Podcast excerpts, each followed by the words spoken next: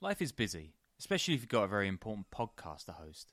If you want fewer trips to the grocery store and a freezer full of meat, get ButcherBox. They've got incredible deals on high quality meat and seafood, and it's delivered right to your door. You can customize your ButcherBox plan, and they'll throw in recipes, tips, guides, and hacks. ButcherBox meat is humanely raised. There are no antibiotics or added hormones, so you can choose from grass fed beef, free range organic chicken, crate free pork, and wild caught seafood, and shipping is 100% free. Sign up at butcherbox.com slash underworld and use the code underworld to get our special deal. ButcherBox is offering our listeners a free for a year offer plus an additional $20 off. Choose salmon, chicken breast, or steak tips free in every order for a year. That's butcherbox.com slash underworld and the code underworld to choose your free for a year offer. Plus, get $20 off your first order. I'm Lola Blanc. And I'm Megan Elizabeth. And we're the hosts of Trust Me, the podcast about cults, extreme belief, and the abuse of power. Now on podcast one. We want to debunk the myth that people who join cults are uneducated because anyone can be manipulated by a narcissist. And we should know we both have been. Join us every week as we explore the world of extreme belief, talk to survivors and experts, and share our own experiences with cults and the abuse of power. Get new episodes of Trust Me every Wednesday on Podcast One and anywhere you get your podcasts. There was no fear after I took it, the fighter says. I felt like I owned the world. High, like I have power no one else has, says another. All of them say something similar.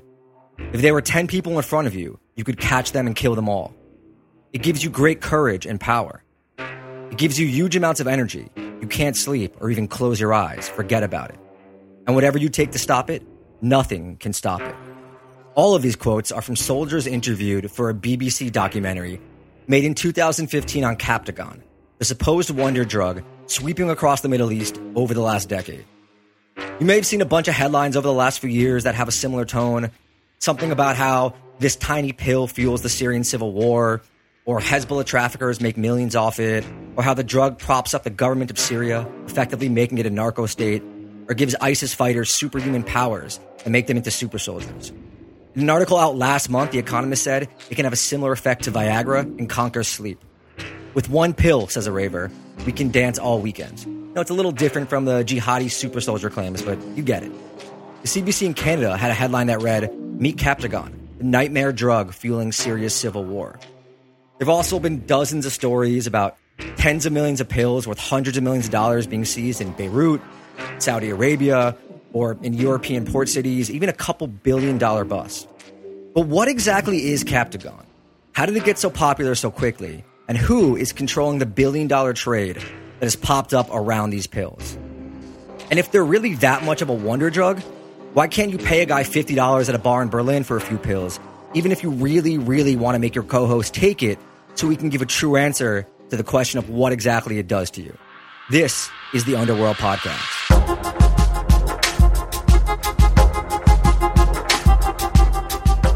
I am Danny Gold. I'm here as always with my co host Sean Williams. We are two reporters that have covered crime and conflict and other interesting things around the world in dozens of countries. And this is the podcast where we tell stories about organized crime and uh, things along those lines. So, welcome back.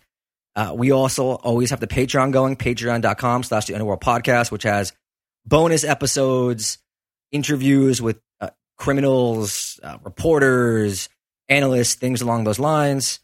And uh, and yeah, Sean, any any thoughts on Captagon?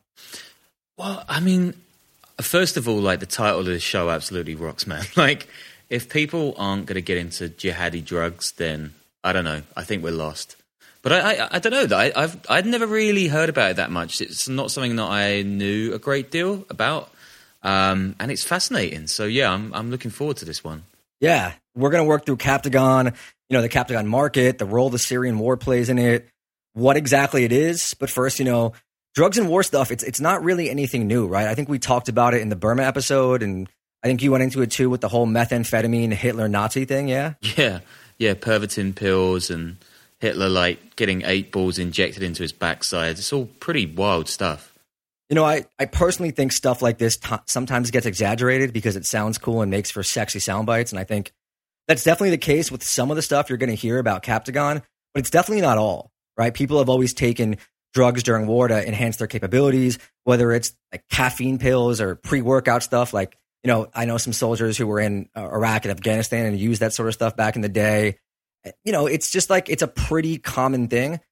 I think that sometimes the the superhuman, super predator stuff gets exaggerated, especially if it's something that's just like an upper. Obviously, it's going to make some people feel great, and if you stay up on it for four or five days, it's going to make you go insane. And yeah, Captagon has really become like the talk of the town in a large part because there's all these articles coming out about its role in the Syrian civil war and the role it's played in it.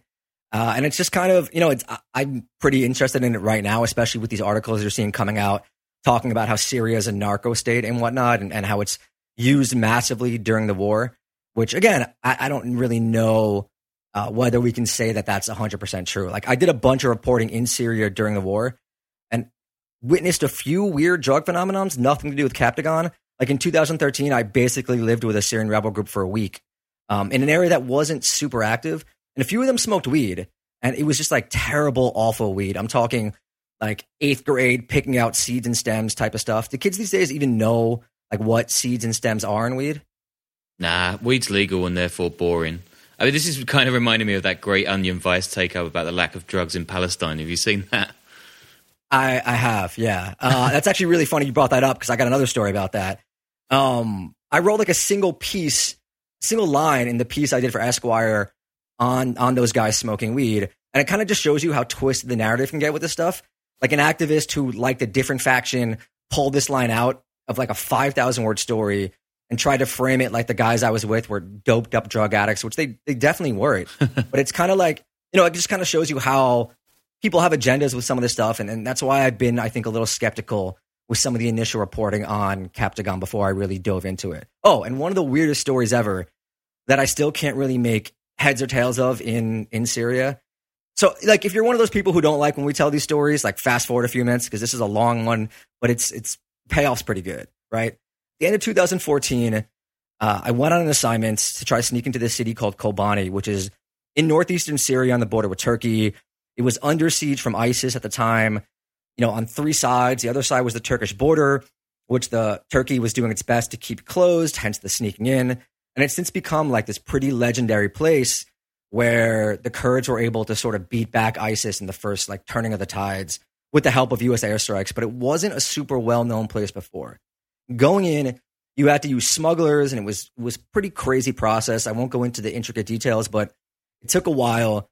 And when we finally got to the border fence, we were the group of maybe 20 or 30 other people, right? Some young PKK members, which was a faction that's fighting in Syria, a couple other foreign journos, and it's like 3 a.m you know, pitch blackout in some rural apple orchard. And the Turkish border guards, unfortunately, they spot us and we're about 30 yards shy of the border fence, which was just like a bunch of barbed wire. But they start shooting. I, I think they were shooting overhead. I really, like, obviously, you know, it was chaos and I couldn't tell. Everyone's running this way and that way. Everyone gets lost. It's just, it's chaos, right? And I ran one way and then I double back and saw a couple people making it through the fence and I just run behind them and dive through it and end up on the other side. You had to crawl out of a trench, and then it was like a weird junkyard, but there was cover. So I stand up, and there's a group of like five or 10 people, maybe like 20% of the people who we were originally with who made it. And I look around, and I was with a crew of like three other people, but I'm the only person there to have made it through on the other side. And that was it, right? Like my other guys, they weren't to be able to make it through then or for a couple of days. And I was by myself. We had already been delayed a week and I'm here to shoot this documentary and no one else made it and I don't have a camera. so I'm by my yeah, yeah. I'm by myself, but I noticed this Swedish journalist who I met a couple days earlier at like a safe house of sorts. This guy Joakim Medin, who's just like total badass, knows his way around a conflict or two. And I just kind of started tagging along with him. We just reported it out together. Anyway, I was only there for a few days. It's nuts. If you've never been in a mostly deserted and destroyed city under siege from ISIS, I don't recommend it. But without a camera, there wasn't much point to me staying a long time. So I just kind of left after I got enough for an article, snuck back over the border, which was its own story. And a few days later, I'm back in New York and Joakim hits me up. I think it was like WhatsApp or something. And he's like, dude, I, I found something crazy in Kobani. Do you think your editor would be interested? And he sends me a photo and, and I'm just kind of confused by what I'm seeing, right? I'm, I'm like, yeah, that's, That's something all right, but what what exactly is in that bag? He had like a big clear plastic bag, maybe like a like a big Ziploc, full of white powder. Probably a couple thousands of dollars worth of, of what he said was cocaine that they found in the home of an ISIS commander. I mean, can you imagine a better Vice story? yeah, yeah. Oh my god, that's a great story. The video, the video is still up. I mean, you can Google it. Like it's a, it's a real thing that happens. And initially, I was definitely skeptical and a bit unbelieving, right? But apparently, the YPG fighters they didn't know what it was. They just assumed it was drugs. And Joakim, being just a total lunatic, dips his finger in and gave it like a taste test, like a detective in an '80s crime show. And he says something in the article like, I'm afraid I, I, must admit I'm familiar with the taste of cocaine, which I thought was kind of cute. But yeah, I mean, there you have it, right? yeah, that is very Swedish. But yeah, that's that's insane. So yeah, I mean, there were definitely fighters there using uppers to uh to give themselves a boost. And I wonder if maybe those fighters were told this was Captagon. I, I mean, I, I don't know. But it's uh it's interesting to think about. Anyway, the origin story of Captagon, right? It's not that exciting. It's actually the brand name of this drug, fenethylline which is invented in 1961 in West Germany. And it was originally used as a treatment for things like depression, narcolepsy, and treating ADHD, though obviously back then it wasn't called ADHD. I mean, seriously, what is the deal with this country and drugs? It seems like the entire place has been high for like over 150 years now. What, Germany? Yeah, Germany. God. I mean, that was that was research. It wasn't like the Berlin nightclubs, you know. But I I, I get yeah. the point you're trying to make. By the early 1980s, this drug it's just seen as being too addictive and there's just better drugs out there that did the same thing so it ends up being banned in most countries technically this is like the last time official captagon was ever really produced but the name stuck around sort of like how you might you know if you see like a cola somewhere you might call it a coke just a super identifiable brand name the slang word for it in the middle east is actually abu hilalain which means father of the two crescents in arabic because you know there's a double c logo that's stamped on all the pills even like I said, if it's not Captagon or not made with any ingredients that are like Captagon, which again we'll get into in a little bit. Over the next few decades, it starts popping up a bit as something being manufactured in, in Southeast Europe, Bulgaria specifically, before it's trafficked into the Middle East. It's also said to have popped up in Turkey, possibly manufactured there as well, and shipped through Lebanon.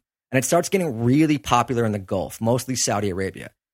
Saudi Arabia is the number one market for Captagon, and as I learned while researching this, it, it accounts for a mind boggling one third of all global amphetamine seizures. Whoa, that sounds like a lot. Yeah, I mean, the number, it, it seems funny to me, but it's from reputable sources. Yeah. Uh, and you, I, I kind of, I don't know, I, I kind of figure it doesn't include meth or even yaba or something like that. But yeah, 11 tons of Captagon were seized in Saudi Arabia in 2011. And that's really before the Captagon market just went bonkers, like to the moon, as we're about to find out. Also, really interesting side note one of the things I found fascinating about this with Saudi Arabia, and which might explain why they have such a high level of seizures, isn't like the penalty for drug trafficking being death or anything like that. There's other countries that, that have that. The thing I found fascinating is that the government, to encourage informants, gives half the cash value of the seizure to the informant. Oh and the other half cash value is divided up among the officers who make the bust. right? That is, oh and some God. of these busts are for like like tens to hundreds of millions of dollars. Like, are you kidding me? I mean, I would definitely frame just frame you, Sean, for something like this. Like, you can retire off one bus that you inform. It's pretty crazy. Oh man! I mean, I wonder if that would work in other. You know, we don't really support the drug war here at UnderworldPodcast.com, but uh, like that would probably up the level of Caesars across the world pretty highly. Uh, I like mean, it's, it's, pretty nuts. Trying to find the the right informant for that kind of deal. I don't know how they do it there, but um, I, I mean, I remember when I lived in the UAE like a, over a decade ago now, and they had this massive meth and crack problem. It was like all over the Gulf, young men, almost as if living in a repressive theocracy isn't good for the soul or something. But I mean, it, just like that, that whole society just didn't chime with young people at all. Like kids were there they drive around and they date by chucking bits of like paper with their BBM number onto into girls' cars. Um, and there's also this great story about a guy trying to get his wife's Bailey button pregnant, but I guess we can save that one for another show. Dude, what are you on? anyway, so why is why is Captagon so popular in Saudi Arabia, right? There's no 100% clear answer, but people who study these sort of things and analysts have pointed to a few reasons. For starters, alcohol is banned. There's also not that much to do because it's such a conservative society, and there's less of a stigma on on taking this than other drugs because it's got the veneer of being medicine, right? It's like a prescription pill. It's kind of similar thing you saw with oxy when it first started getting prescribed. Uh, you know, 15, 20 years ago, right? The average user in Saudi Arabia is a male, generally in his 20s, but it said that students take it to study and women and probably men take it too for weight loss. You know, it's hard getting rid of those last love handles. Sometimes you got to Oh, get a little chemical boost. did you ever did you ever have Stacker 2 or any of that stuff in the UK? It was popular back when I was in college, I think 20 years ago. And it was like an over the counter fat burner that had ephedrine in it. And people used to take it to party, like to stay up all night. I think it was banned after like two years because someone people started having heart attacks and things like that. This kind of reminds me of that. Yeah, I, I, we never had that. We were all like poppers and ketamine and mephedrone and other like soup, really rank party drugs. Just make your heart beat a million miles an hour and feel like you wanted to commit suicide. But nah, it's Yeah, probably the did- same stuff. This right? did this. It did it, it did that too, and I think you could buy it in like 7-Eleven back at the time. Christ, dangerous. Yeah. So so far we've got we've got jihadi super soldiers and Saudi kids studying. But what is the deal? Like what does it actually do to the user? And I've got to give a lot of credit to Sarah Miller at Live Science. Uh, I think this is an article from a couple years ago. She saw too many, you know, ISIS super soldier headlines, ISIS becoming invincible through drugs, and she interviewed scientists who were like, actually, this is a pretty mild like drug when it comes to amphetamines or speed, milder than Adderall. He, the scientist, I think one of them called it an inferior amphetamine, which makes sense. You know, I've always said with drugs, like if it was really that good, you could get it in the U.S. There'd be a market here for it, or definitely like in Berlin. And the scientists told her that you could take a low dose of it for a while and be fine. And another told her, "quote Trust me, if this drug produced a super soldier, U.S. soldiers would be using it." and again, the U.S. has definitely given stimulants to soldiers, and I know folks in the military who have down their their share of stuff to stay awake. But you know, what's funny is one of the scientists is like, "Well, these fighters might find Captagon to be amazing because they probably never had drugs before." But someone familiar with drugs would find it to be really weak, which is basically, you know, he's saying these guys get hyped up because they're, you know, dorks who don't party. But like if Sean took seven of them, he probably wouldn't even notice. Oh, right. Yeah, yeah, yeah. Okay. I mean, I love the focus on Berghain all the time, man. I, like when you come out here, and I'm hoping that's going to be soon. I'm going to drag you to some really cool spots. I'm like way ahead of the curve here, not just some sad 35 year old nerd. Not at all. Not at all. I'm super, super cool. Here's where things get get interesting and a bit murky. Captagon, or the stuff we're calling Captagon, may not actually be even close to true Captagon. A Jordanian study done in 2004 looked at over 100 seized Captagon pills and found no fenethylline, the main ingredient, in any of them. Police have said that the black market Captagon is just as often counterfeit as it is real. It's just always made to resemble the original Captagon pills. And according to the Center for Operational Research and Analysis, which did a big paper calling Syria a narco state that we'll get into, quote, Captagon is best understood not as a specific drug, but as a generic class of synthetic stimulants. Only rarely do the pills sold as Captagon contain fenethylline, the active compound found in trademarked Captagon. Instead, the pills produced in Syria today are usually made from a cocktail of more common substances, including caffeine, amphetamine, and theophylline. Formulas are adapted based on available resources, including diverted pharmaceuticals and pre synthesized compounds that are transported overland and encapsulated in Syria. Basically, the manufacturers, they're throwing anything they can in there that's going to give you a little buzz and some energy. It's got, you know, very bath salt vibes, caffeine, probably shitty speed, amphetamine, ephedrine, you know, all that, all that good stuff. Mmm, yummy. I mean, it does sound a bit like the Yeah. Yaba pills in Southeast Asia as well, right? They just chuck any old crap in there. They might have a tiny Right. bit of amphetamine. Yeah. and and I'm not like intimately familiar with speed or meth, and the headlines probably are still a giant exaggeration. But some of the more, you know, I'm a golden god who can conquer the whole world reactions. I'm assuming that's a little bit more methy than just like simple Captagon. That might make more sense. Just a theory. But Patrick Radden Keefe, who we've had on the show, had an interesting write up years ago where he talks about how the whole superhuman not feeling bullets quotes might come from the dealers themselves who are just like pitching the mm-hmm. stuff to, to ignorant fighters and trying to hype their products. Or maybe they're just taking 20 pills at a time. Who knows? I mean, the only way I can really think of solving this again is for someone to mail us a bunch of different Captagon pills to Berlin, and we'll have Sean taste test every single one of them and then give us a rundown. Nah, what we're going to do is we're going to have a Captagon off here, right here, the two of us. By the way, I went on some Telegram group where all Berlin's dealers go before this show. I'm a journalist, guys. It's all good. And I couldn't find any Captagon on there. And I, I like asked a couple of people. But um, yeah, by the way, to my guy on there asking for Methadone at 8.40 this morning, my guy, you need some help, man. Maybe we should do it like a if like the fifteen dollar Patreon tier. If, if you do that, we'll post a YouTube video of Sean doing like a, one of those reaction videos, like people do with like nootropics or something, but just from him taking various different Captagon pills that we score. I mean, shoot, shoot for 20 at least. I'm probably going to fucking die. So all through the 90s and the mid 2000s, Bulgaria is the main manufacturing hub. Turkey a little bit, you know, but the authorities in both countries start cracking down. Bulgarian police shut down 18 large manufacturing facilities from 2003 through 2006, and Turkey confiscates 20 million pills in 2006. And something else happens in 2006 that also changes the future of the Captagon industry. Israel and Hezbollah fight a war in Lebanon, and Hezbollah takes some pretty big losses during the war, and they need to raise some money quick. You know, they're no stranger to drug trafficking. There's long been stories about cocaine trafficking through the South America, West Africa, Beirut connection. There's also the Bekaa Valley, where a ton of hash and opium has long been produced. So it's my understanding that the Valley families kind of operate independently and just get taxed.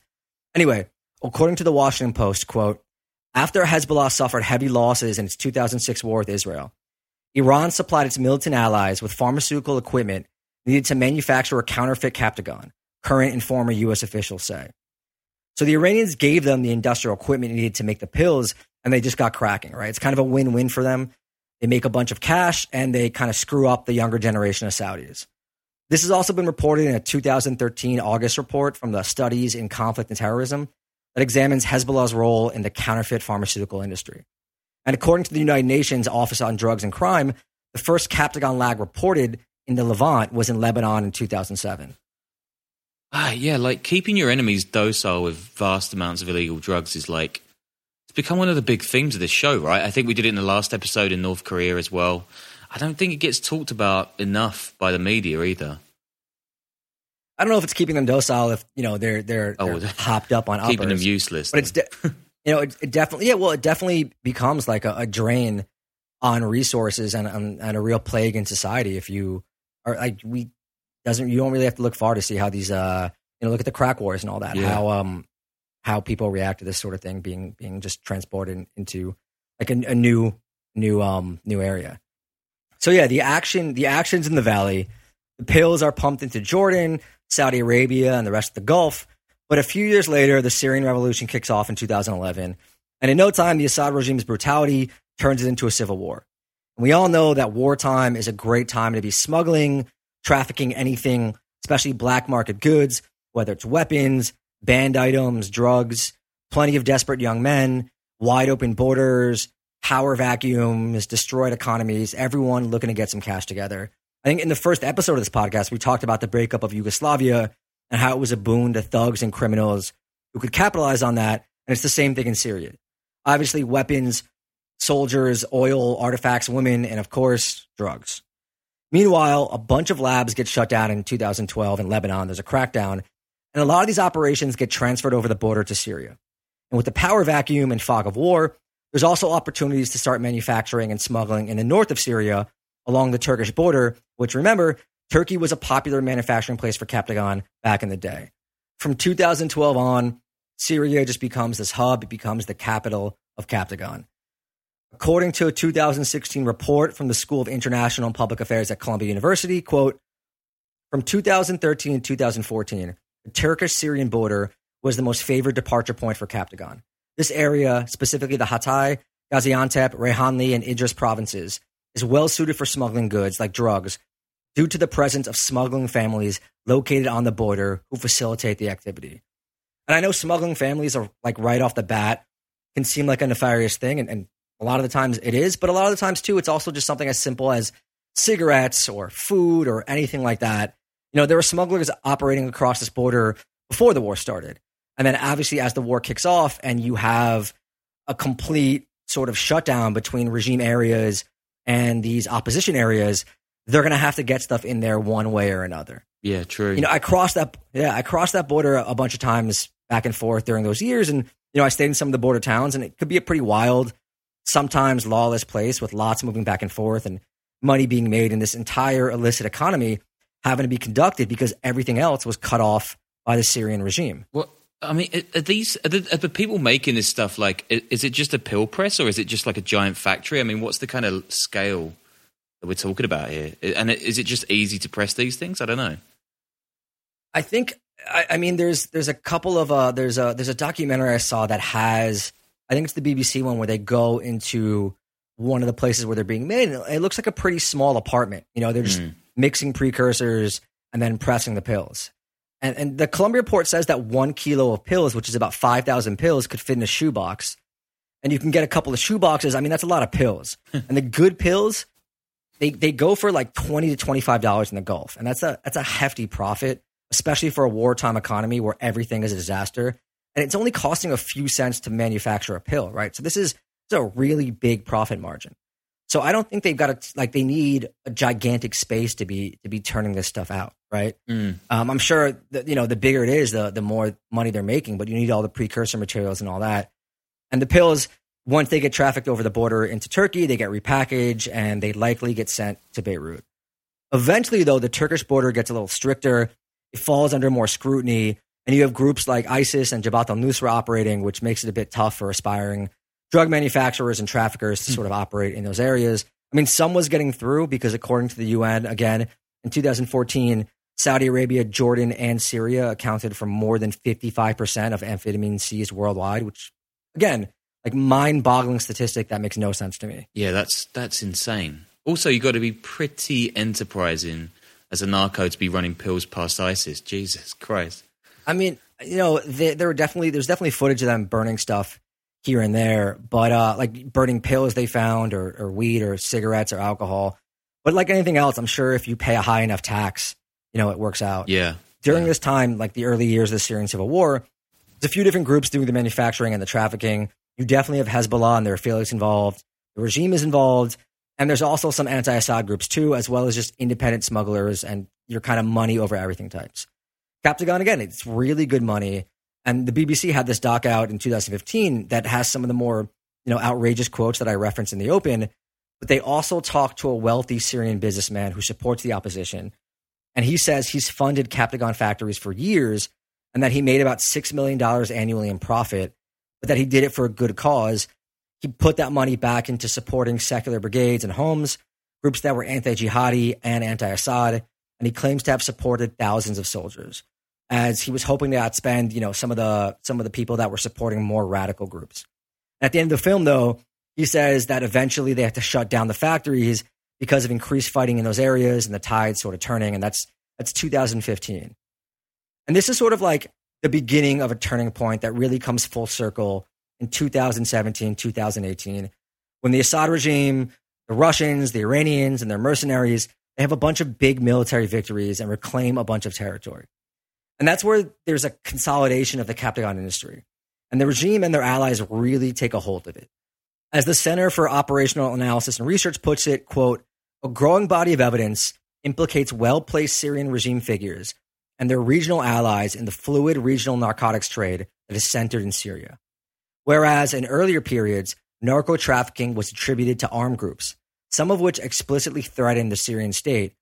Since 2018, drug trafficking has surged as its profits have become a critical financial lifeline for the Assad regime and its international allies. And this is when the Captagon production levels just go like completely nuts. Every few months, starting at the end of December 2018, there's a massive bust of Captagon pills. We are talking millions of pills and hundreds of millions of dollars. Most of these seizures have links to the Assad regime or Hezbollah. And let me run through a few of them because, I mean, the numbers are just like astronomical. December 2018, a boat leaves Latakia port, heavily Assad controlled city on the coast, and on the way to Libya, gets intercepted by the Greek Coast Guard. $100 million worth of Captagon and weed are found. July 2019, Greece again seizes a shipment from Syria, allegedly worth more than half a billion dollars. February 2020, A Dubai port, they find 35 million pills that are hidden. April 30th, 2020, the Saudis bust 19 million pills coming from Lebanon, packaged and shipments labeled mate. July 2020, this is a big one. And we're going to talk about this one a bit more. Police in the Italian port city of Salerno find 14 tons of Captagon worth over a billion euros. What? How did a billion euro bus cause such little waves? That's crazy. I mean, there were a few there were a few things written about it. January this year, the Egyptians find eight tons. In March, Dubai they find three million pills. Also in March, Malaysians working with Saudis find 95 million pills, which is a street value that's also over a billion. Jeez. And in April, the Saudis they find over five million pills hidden in pomegranates from Lebanon. And then right away, they banned the importation of Lebanese agricultural products because they've been finding them hidden in you know pomegranates, grapes, apples, and potatoes that have all come from Lebanon. So they finally just had enough. I wondered why I hated pomegranate seeds. And this is just a handful of them, right? This is the seizures too, not the ones that are getting through, right? They're pumping out these pills. And a lot of this is directly traceable to Syria and the Syrian state. And that's why you're starting to see headlines calling Syria a narco state. If you add up the total amount seized by European and Middle East authorities in 2020 of Syrian originated pills, you're talking a street value in the neighborhood of over $3 billion. And in a recent Economist article, they compare that to Syria's largest legal export, which is olive oil, that totals about $122 million a year. And again, this is just the seized ones. And to be clear, you know, the shipments seized in Europe are generally thought to be just transshipment points that they're all headed back to the Gulf or Libya or Lebanon. But there's no real market in, in Europe for the pills. But yeah, the, the Organized Crime and Corruption Reporting Project runs the numbers. And they say the 1 billion euro bust in Salerno was actually worth more than the entire country's formal exports in 2019, which was 700 million. They also say, quote, by analyzing five drug shipments that left Syrian ports between June 2019 to August 2020, seized in Greece, Italy, the United Arab Emirates, Saudi Arabia, and Romania, the Middle East and North Africa Maritime Development Program, a London based research institute, estimated that drug smuggling from Syrian ports may be bringing in some $16 billion a year. And that's like, you know, that's where you get narco states. And, and to be clear too, these shipments that are, that, you know, you have the list of, uh, ports like Romania, Greece, and all that, those are all headed back to the Middle East. I mean, it's just like a, like a, a transshipment point.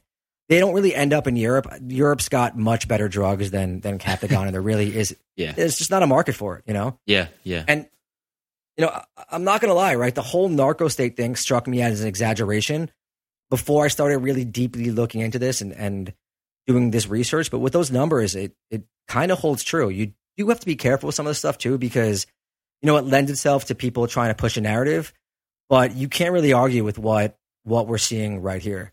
You do see it though with ISIS sometimes. Like a couple of stories here and there have pushed ISIS originally as, as these major manufacturers of the drugs. But in actuality, they didn't really do much with Captagon when it came to, to trafficking or anything like that because, you know, they were making a ton of money in other ways. They had taxes, oil and gas sales, extortion, racketeering, foreign donations, looting, and things like that. So they didn't, they didn't really need the money that came from Captagon. It wasn't like a moral thing. You know what I'm saying? yeah, yeah. Well, no, nah. This isn't. This isn't exactly God's work, right? There were headlines too about uh, ISIS inspired the the Bataclan terrorist being doped up on Captagon, but that also proved untrue. And the Italian police even first pointed to ISIS with that billion dollar shipment that got caught in Salerno. But after a few days, they they changed it and they were like, it's actually coming clearly from the Syrian regime and the Hezbollah types. And it's kind of like maybe it was just like with journalism a few years ago, where you just throw ISIS in the headline because it's going to draw clicks. But uh, yeah, they they use the drug, right? Obviously, that's that's the case. But as far as going as manufacturers and traffickers, there's really not a lot of evidence of that. There is a ton of evidence, though, that points to the Hezbollah Syria pipeline. And the OCCRP did that big project on that shipment that the Greeks busted in late 2018. They got the details on the actual ship that got raided, like where it was registered and, and who owned it and whatnot. And they found a bunch of connections to the Assad family, to a gang in Libya that was supposed to be receiving the pills, and a bunch of shell companies that were registered in London.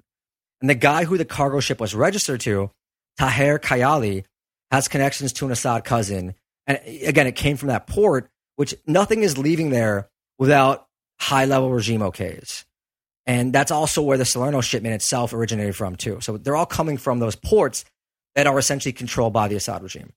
In the last few years, all these big shipments, most of them getting confiscated in Libya, Italy, Greece, Romania, they're all coming from that port as well, which, as the OCCRP points out, is under tight government control and dominated by the army's infamous Fourth Division, which was a unit directed by President Assad's brother, Maher al Assad. Additionally, Kayali, the ship owner, he has ties to another Assad cousin whose company controls a marina and a tourism complex in the port where this guy runs a cafeteria. He had actually previously been busted by Italian police for running a luxury stolen car ring that stole cars in the Netherlands and shipped them to the UAE and Japan. and apparently, he was also involved with an international gang that smuggled stolen yachts, which is kind of tight. What? You know, that that's awesome. Anyway, that shipment that was headed to the Libyan gang, they got caught. Four of them were sentenced to be executed by a firing squad, which sucks. Again, decriminalized. That's what we support here. Another Assad cousin, Samar Kamal Assad, is said to be running a Captagon factory in a village called Al Basa. And reports have pointed to at least 14 Captagon factories in Syria, all in regime controlled areas. Oh, we should probably be doing an episode on the Assad family. Sounds like stealing yachts. What? Yeah, well, that wasn't that wasn't the uh, the family. That was the co- that was the guy who uh, who did business with the cousin. The Washington Post, in a big Captagon article, says there's evidence linking Syrian business executives and high-ranking Assad family members, Hezbollah, and organized crime families, even the IRGC, the Islamic Revolutionary Guard Corps of Iran. And they say, referring to the regime and Hezbollah and quoting a Middle Eastern intelligence official who closely tracks Hezbollah's illicit enterprises, quote, they have stepped up the whole business with Captagon. There is no doubt about that. The thing is to find any way to bring in money into the organization, and Captagon is additional income. Martin Chulov, who's you know one of the best reporters working in the Middle East, tells the story that in 2015, a powerful businessman in Latakia gets approached by a big military boss in the government. The guy's already running a business importing medical supplies, and he gets asked to bring in fenethylline, right, the, the, the drug that makes Captagon. They want a ton of it, they tell him, and he tells the guy he's going to look into it, and then immediately he gets his family and himself, and they flee Syria because he knows that if you get wrapped up in this, you know, you're essentially part of this crime family, and it's over. Like you're you're in the cartel that involves the high-ranking members of the government, and it's there's no leaving that. Chulov goes further into it in the article from a few months ago. He says, quote, six police and intelligence officials in the Middle East and Europe have told The Guardian that the busted shipments were shipped from Syria's Captagon heartland or across the frontier in Lebanon, where a network of untouchables, crime families, militia leaders, and political figures have formed cross-border cartels that make and distribute industrial scale quantities of drugs. So, you know, we have the route out of the ports, but then there's the route through southern Syria into Jordan or Lebanon, which is also pretty well trafficked. There you have big time smuggling families, Hezbollah and the Valley families of Lebanon, which have been growing hashish and opium for generations in, in those areas. I really want to do a separate story on those families because they're, I mean, they're just fucking wild and they just do not care. You know, they're doing YouTube videos. They're straight up cartels that will take on the Lebanese army. But again, they're, they're kind of independent actors. I don't think they're actually super tied in with Hezbollah from what I understand, Mm. but they definitely have to give a cut. You know, they got to pay taxes on, on what they're doing. The point is that, you know, these are lawless areas where a lot of officials are complicit and there's just this history of trafficking, militants, crime families, and all that, all that fun stuff. And you also now have addicts that are springing up in the south of Syria. You see this in a lot of situations with manufacturing and trafficking routes, where even though the local place may not be the intended customers for the final destination, the drugs either leak outward or they're paid. The transporters are paid in, in they're you know they're paid their fee in pills or drugs because it's easier than giving them cash, and they stand to make more if they sell those pills in those areas. It typically doesn't end well for these poor areas where the drugs are being trafficked, though, especially when there's like zero drug treatment infrastructure and the place is already pretty fucked up. Oh, and hey, Danny, by the way, if anyone wants to learn more about any of this stuff, where can they find more information, I wonder? Can they find it on the reading list that we're going to put on the Patreon, or will they find it on maybe the scripts that we put up there?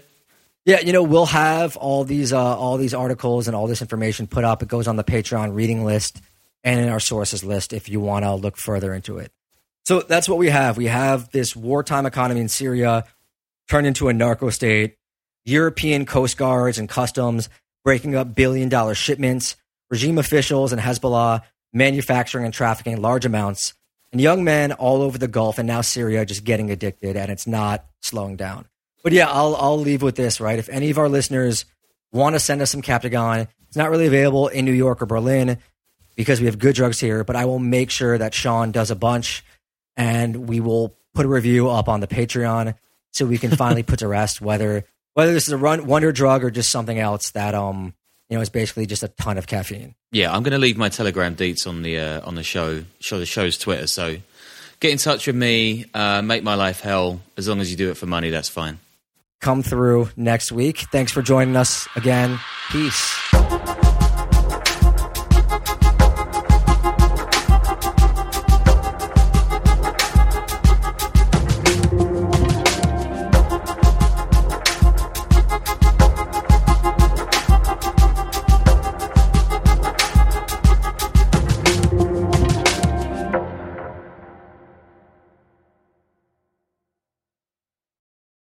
Our kids have said to us since we moved to Minnesota, we are far more active than we've ever been anywhere else we've ever lived. Moving to Minnesota opened up a lot of doors for us. Just this overall sense of community, of values that, you know, Minnesotans have. It's a real accepting, loving community, especially with two young kids. See what makes Minnesota the star of the North. New residents share why they love calling it home at exploreminnesota.com slash live. Our kids have said to us since we moved to Minnesota, we are far more active than we've ever been anywhere else we've ever lived. Moving to Minnesota opened up a lot of doors for us. Just this overall sense of community, of values that, you know, Minnesotans have. It's a real accepting, loving community, especially with two young kids. See what makes Minnesota the star of the North. New residents share why they love calling it home at exploreminnesota.com slash live.